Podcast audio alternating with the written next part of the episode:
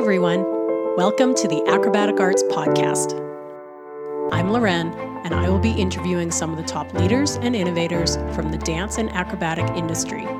If you are a teacher, performer, student, or a lifelong learner like myself, you are sure to find these episodes intriguing and full of inspiration. Acrobatic Arts is passionate about providing current and relevant information for everyone. So please sit back and enjoy as we share our passion with you and the world. In this episode, I am talking with Meaghan Wegg and Tim Buckley. Together, they are the Acrobatic Arts co division managers for Australia, New Zealand, and Asia. Let's listen to our conversation. Hi, Meaghan. Hi, Tim. Hi, Loren. Hi, Loren. How are both of you doing? Good. It's really nice to be able to hang out with you virtually. Yes. I want to thank you both for speaking with me today. Of course, we will talk about your work with acrobatic arts, but before we do that, why don't you both start telling us a little bit about yourself? I'll start. I grew up in a an Amish community in farmland in Ontario. And since as long as I can remember, I grew up dreaming to be a Cirque du Soleil performer.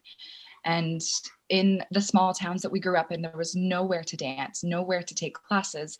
Uh, so my sister, my oldest sister, had a little studio and she taught me since I was little. And then um, it grew and got big. And then I saw Cirque du Soleil on TV and said to my parents, that's what I'm going to do. I didn't say I want to do that. I said I'm going to do that. The power of positivity. Um, so then moving on, I grew up dancing ballet, tap, jazz, hip hop, acro, taking examinations and competing on a competitive stage all over Ontario. Moved to Montreal when I was accepted to the National Circus School. And back then, they only accept 15 worldwide. And it was a door open and you could either take it or leave it. Um, my parents taught me determination, hard work, working ethics, and amazing values from growing up uh, in the country and and just having. I'm the youngest of five girls, and we all were dancing, so it was. I loved it. It was great. Moving forward at the National Circus School, I majored in aerial hoop because my dream was to always have a dance partner. And I never had one when I was a dancer. So my hoop became my dance partner. And uh, my goal was to transition inside, underneath, and on top as if I was getting lifted or being held by my my partner. Um, so I liked to have that challenge. And my minor at the National Circus School was contortion, learning the art of safely bending and breathing and, and transitioning through um, a bendy dance, which is contortion. And it complemented my aerial work. So I, I really did love it. After graduating, I performed worldwide. I got my first ever passport to go to Switzerland with uh, an amazing company called the Seven Fingers. And I performed with the Seven Fingers, Cirque Éloize, and Cirque du Soleil with Quidam. And um, along my journey, we were in South America and I met Tim and uh, we became best friends. And uh, continuing on, we opened our company called Move with the Beat. We founded a dance competition, and the goal was to give um, our new generation the experience of what a professional stage setting is like Cirque du Soleil. So we hired friends who were stage managers, lighting technicians. We had like the real Cirque du Soleil crew with us, and and the awards we were providing were job opportunities, professional stage gigs, and performances, and scholarships. And I was very passionate about that and uh, we had a very nice business after five years. We we ended up selling it and it's still living and doing well. Along our journey with cirque du soleil we met um, mandy the amazing mandy yip owner of acrobatic arts. I feel like it was a blessing in disguise. We crossed paths and she asked me to teach a class for her students at her studio. Little did i know it was a little audition and if I knew it was an audition, I would have been very nervous. But uh, I had my little son Jackson, who was six months at the time, so I, I accepted to teach. But I had to bring him with me because I was a full time mom. Tim was head physiotherapist on the show at the time, was curious. She asked if she could take notes, and I taught research of acrobatics because I had then moved on to study coaching at the National Circus School after my um, Cirque du Soleil days as an artist and she loved it. She said, I, ha- I have learned so much in this. I think it was two hours that I have learned in years. She had notes and notes of my class. Right after that, she had asked me if she could offer me a job to be the Australian division manager for acrobatic arts. And little did she know, my husband was Australian and we were moving to Australia in the next month. It was amazing how it all happened. So, so inspiring. And I was kind of worried about work going to Australia and this to kind of, uh, I had a job now going to Australia, being a full time mom, and I was very excited. So that's how my journey started with uh, acrobatic arts. And I am five years now in the business. And I'll let Tim introduce himself, but he um, joined in after two years of me running it as a physio consultant and co-division manager. But since then, my journey with um, learning the acrobatic arts ways, the philosophy, I've been contagious with spreading that vibe of safety and progressions. And I've created my own syllabus called Aerial Arts, and it's duplicating the acrobatic arts system step by step, teaching teachers everything they need to know, but on an aerial hoop off the ground. So um, I'm very excited to be partners with Acrobatic Arts for that. So yeah, I think that's my intro. Meaghan, your story is such an epic one. I just want to go back a little bit. You mentioned that when you were young, you saw Cirque du Soleil and said, That is what I'm going to do one day. And then you were accepted to the National Circus School. But what was the part like in between that? Obviously, it just didn't happen overnight. There must have been some hard work and dedication involved. Yeah, that's a great question. I tend to miss that. um, so, being, um, I'm going to use the word workaholic. I was a young workaholic and I was addicted to getting it right. I struggled to learn in school with reading and writing, but I never struggled to learn choreography or to learn a skill. Um, my practice and efforts that I put into learning how to do a handstand, I felt were way more successful than my practice and efforts to learn how to do a math uh, math equation. I never seemed to do that math equation the same, but that handstand was always the same and getting better and better and better. So I put my work ethics into um, training at home. I made these rules with myself. No one told me to do this, but if you think about how many times you walk in your kitchen in a day, maybe 30 to 100 because it might be in the the passing of your bathroom. My rule to myself was every time i step foot in my kitchen i have to do a handstand. And i did. And then i i all of a sudden could handstand. Um, and my dad when i was really little taught me determination. He said the strongest man in the world looked in the mirror and flexed and i was like okay I need to look in the mirror and tell myself I can do this. And so I started doing things in front of the mirror, like my my Y scale, my bow and arrow, my leg holds, all these things to see how I can get it better and better. So that was uh, that was one little thing I did in between. In the country, there's a stop sign, and it's about it's about a four minute drive home from that stop sign or maybe two minutes but it's a long 15 minute run. So my dad would i would always say let me out and I'll, I'll run home because it was my cardio each day. I always added these nice little challenges for me. I, I really liked doing it.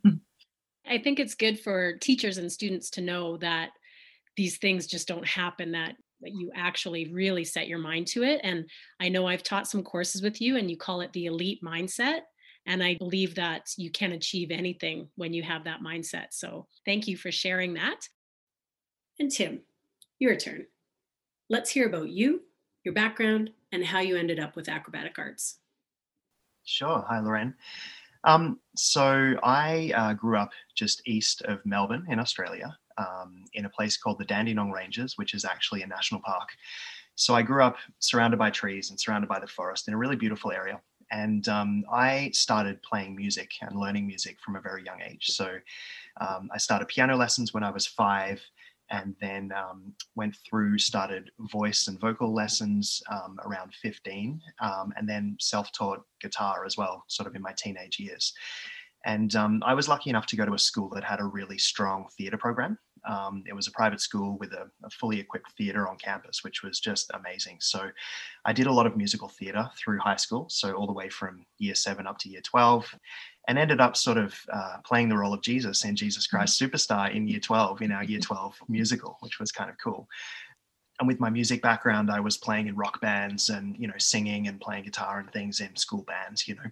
And then after grade 12 or year 12, I went on and studied physiotherapy at university in Melbourne. And uh, I always had that sort of interest in the arts and music kind of in the background as I was studying this quite sort of scientific academic pursuit with physiotherapy. Saltimbanco, the Cirque du Soleil show, uh, had come to Melbourne around 1998 which was earlier on.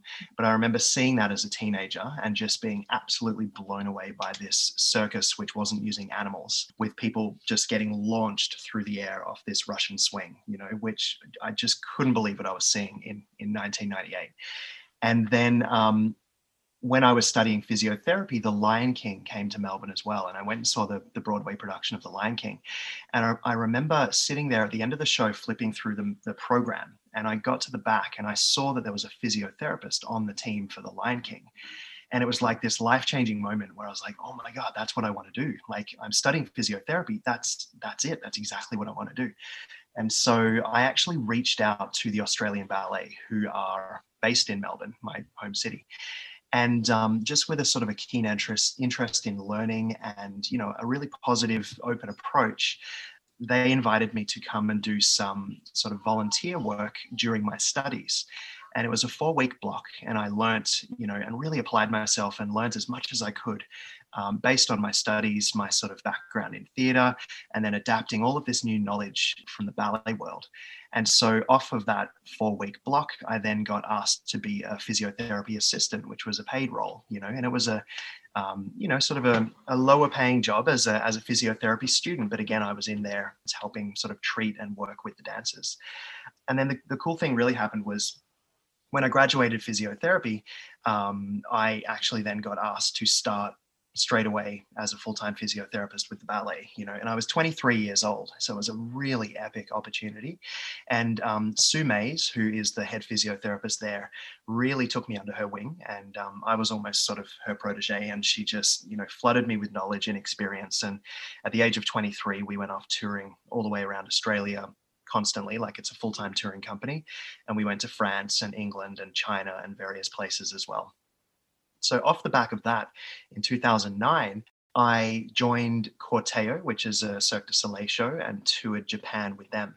And that actually came about because I was at a medical conference in Florida, in West Palm Beach, and I was speaking. I was young, I was probably 24, I think, at that time.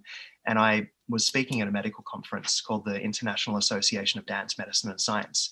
Um, and I met the head physio for Varekai, in Florida, and she connected me with sort of you know people at Cirque du Soleil, and so I made that connection there, and and then off I went into it with Corteo through Japan, and then Quidam through South America, and then we moved back to Montreal, and I was lucky enough to get the post of the head physiotherapist overseeing the rehabilitation of injured artists in Montreal at the headquarters of, of Cirque du Soleil. So, you know, things just kind of grew and sort of built from there. And, and I really believe that it, it always comes back to a positive attitude a continuous um, dedication to learning and growth, you know, and just willing, being willing to sort of jump in to anything really and always be out of your comfort zone you know because I've, I've pretty much lived outside of my comfort zone for the last 10 20 years of my life but it's it's resulted in some really really awesome things you know so then just to, to finish up the story um, after working in Montreal, I then got posted as the head physiotherapist for Kurios and was the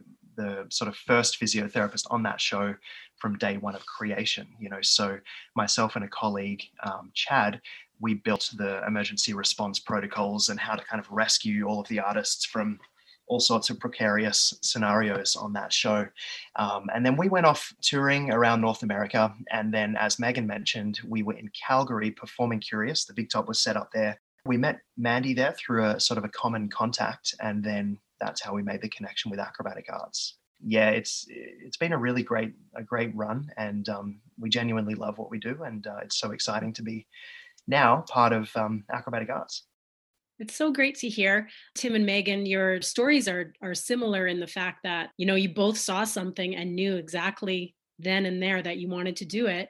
And at the same time, life takes twists and turns, and then magically you end up sort of where you want to be. And you both embrace it, it sounds like. It really, you know, makes my heart swell because uh, you're such a wonderful couple together as well as apart once you met Mandy and sort of started learning about acrobatic arts, what drew you to the company and what what about the syllabus resonates with you? So much about the safety, how it's a progressive system, how it explains and portrays a step by step base and it makes sense and it works.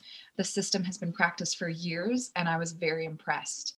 And right away, I believe that this um, syllabus, if anyone has a dream to be a Cirque du Soleil performer and all they have is a dance studio to grow up with, if they practice the acrobatic art syllabus, it will get them up to a standard to be able to audition and be ready for an audition for uh, a, a national circus school or a circus school to help um, coat their acrobatic ability with performance and theater and music and everything. So I saw that being a, an artist and an athlete when I did the course. I was very impressed because for me, I wanted to fix my weaknesses as an artist and an athlete as well. But also as a teacher, I loved all the tools and help that acrobatic arts has to to provide for us to make us feel confident in our classes. My challenge as a teacher was I had never taught beginners before because I made myself up to the elite athlete. Ever since I was 15, I left for Montreal. I taught beginners in my childhood and I was always a demonstrator. But from that moment on, I would I would be with elite athletes all the time. So if I was teaching them, I was teaching them something that they didn't know that I knew. So dance and choreography and how to count to the beat of the music or transitions and so my my challenge was learning how to teach little ones again. And acrobatic art sets it up so precisely and it helps you follow the syllabus. And even now the preschool program i did it over the first uh, lockdown. And now i love it because i i know what to teach my kids instead of teaching them how to do a neck hang on a hoop or something. Um, but I, I i would not make them do crazy dangerous stuff. But um, it just makes me think outside of the box because my mind was always only elite athlete.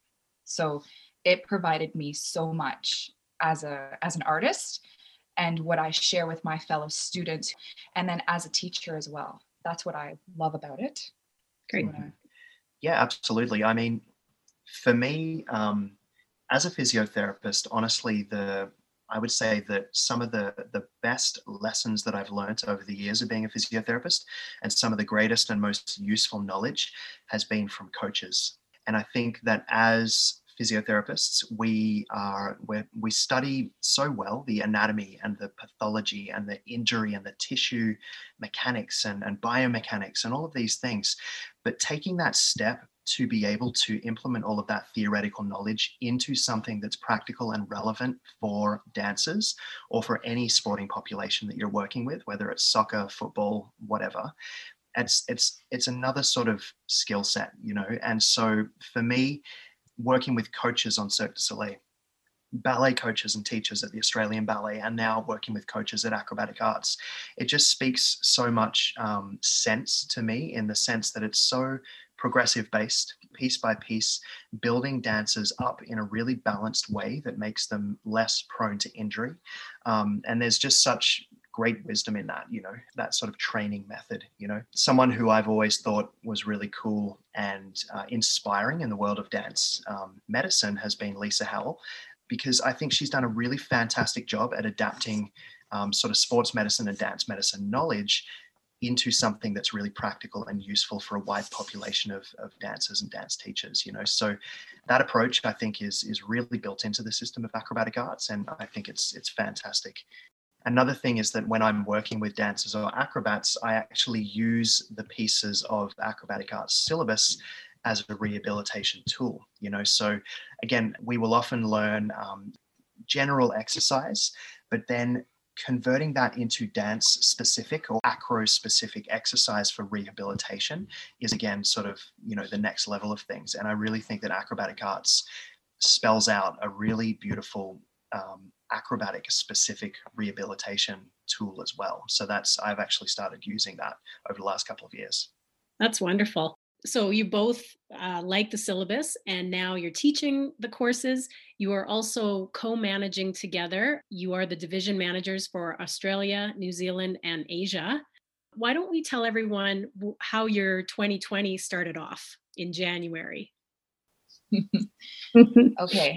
Um, so for acrobatic arts our biggest tour of the year is the january tour because that is the summer in australia Tim's family has been going on holidays in a little town called Mallacoota for about 30 years. He's grown up with that. And we had done it four years in a row where we just grab a tent and we go with the kids and we camp for two weeks and celebrate New Year's there and then go on to our acrobatic arts tour.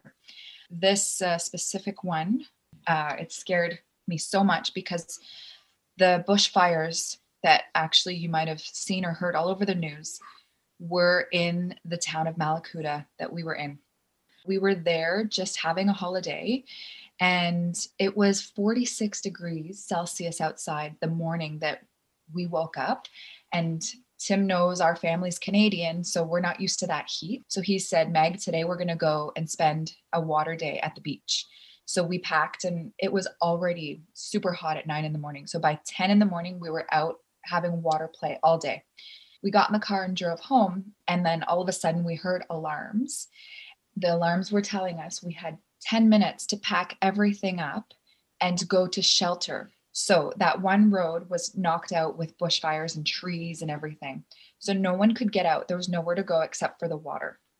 So, together as a family and all of our camping family and friends, we decided to go down to the beach, uh, a beach called Betka Beach. And what we did is we set up tents and uh, what we could. We just had our mattress, and all the, the kids and us just slept on the mattress together. we woke up at two, one or two in the morning, and we just saw a glare of fire coming towards us. It was um, it was like the calm before the storm, but the painful goosebumps because you knew something was about to happen. Then we all went back to sleep, and we woke up to a crazy sandstorm of tornadoes of sand. And you know that sand could spark and create its own fires. I just learned that being in that experience. We had a firefighter friend of ours who was on holidays with us, and he was brave enough to go up to the town and discovered that there was two spots that people went to, and we were all straggling behind, stuck in this windstorm. Um, and so we had to bring as much as we could. We left half of our stuff there, and we had to walk through like hip deep water in Australia, the paranoia of all the deadly animals. I was like, I'm like this Canadian, super stressed. Tim would probably tell the story way calmer. that was very scary for me. Tim had the kids and was like, come on, Meg, we can do it. And I'm just focusing, getting through the water. And we got to the cinema and it was it was a scary moment too because since we were at the beach the night before all those people were in the cinema everyone was drenched. There was a lot of elderlies with oxygen um, and just fear in their eyes. Everyone was just laying down. So we actually had to walk over bodies. The local cinema was playing Frozen at the time and Happy Feet. So, like, very icy, inspiring moments for the kids. So, it was really good they had something playing.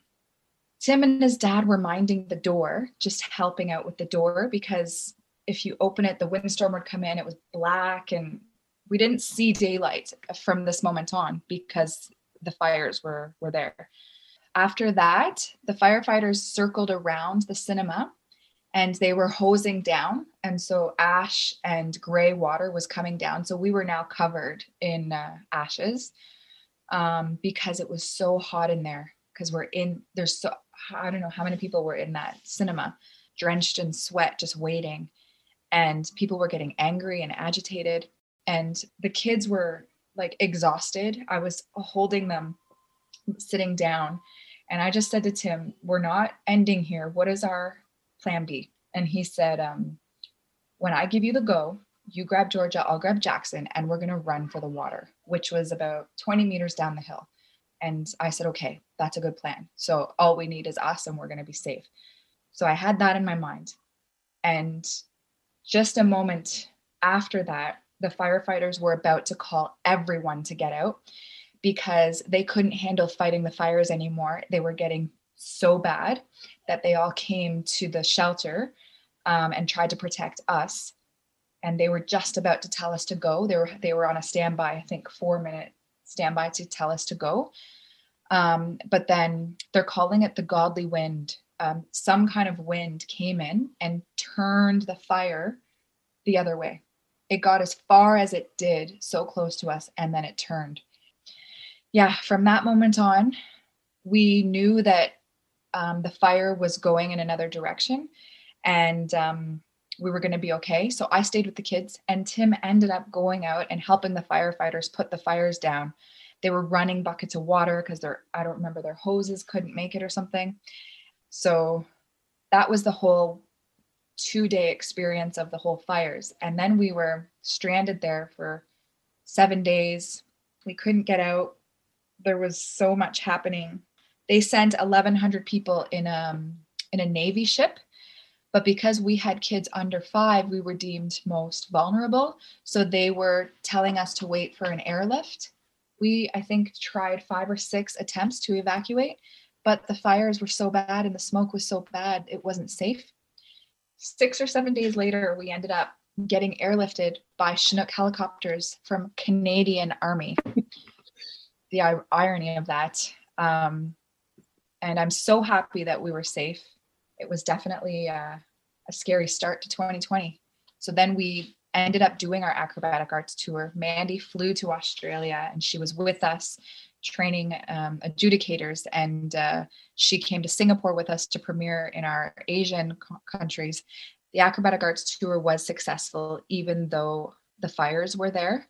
And as soon as we got back to Canada, there was crazy ice storms and mm. snowstorms. Um, we were happy to have ice. um, but then soon after we got back, we got back February. Soon after that, March, COVID hit, and the rest is history. so, yes, it has been a very, very intense year. I can't even imagine what you went through with the fires. And believe me, we are all so thankful that your family is safe. But you are right, Meaghan. I am sure you were thinking that's the worst thing that could happen to us in 2020. And then the pandemic starts. And now we are still dealing with COVID and the ups and downs of restrictions. How have your divisions been coping with that? Um, look, I think COVID has affected so many people worldwide throughout 2020 and now pushing into 2021 it has obviously affected people's ability to travel and move around as well as gather in groups. You know, we're all pretty familiar with that now. And so, um, a year ago, or just over a year ago, so much of what we did was focused on classroom, physical classroom groups, you know, and COVID has, I think, pushed a lot of companies to sort of revolutionize themselves and reinvent and and pivot into other things that are, more manageable you know? And I, I really think that one of the great things that's come out of that for our company is um, moving things online you know and offering an option to be online. We still obviously continue to run our in-person courses and we're still very passionate and enthusiastic about that.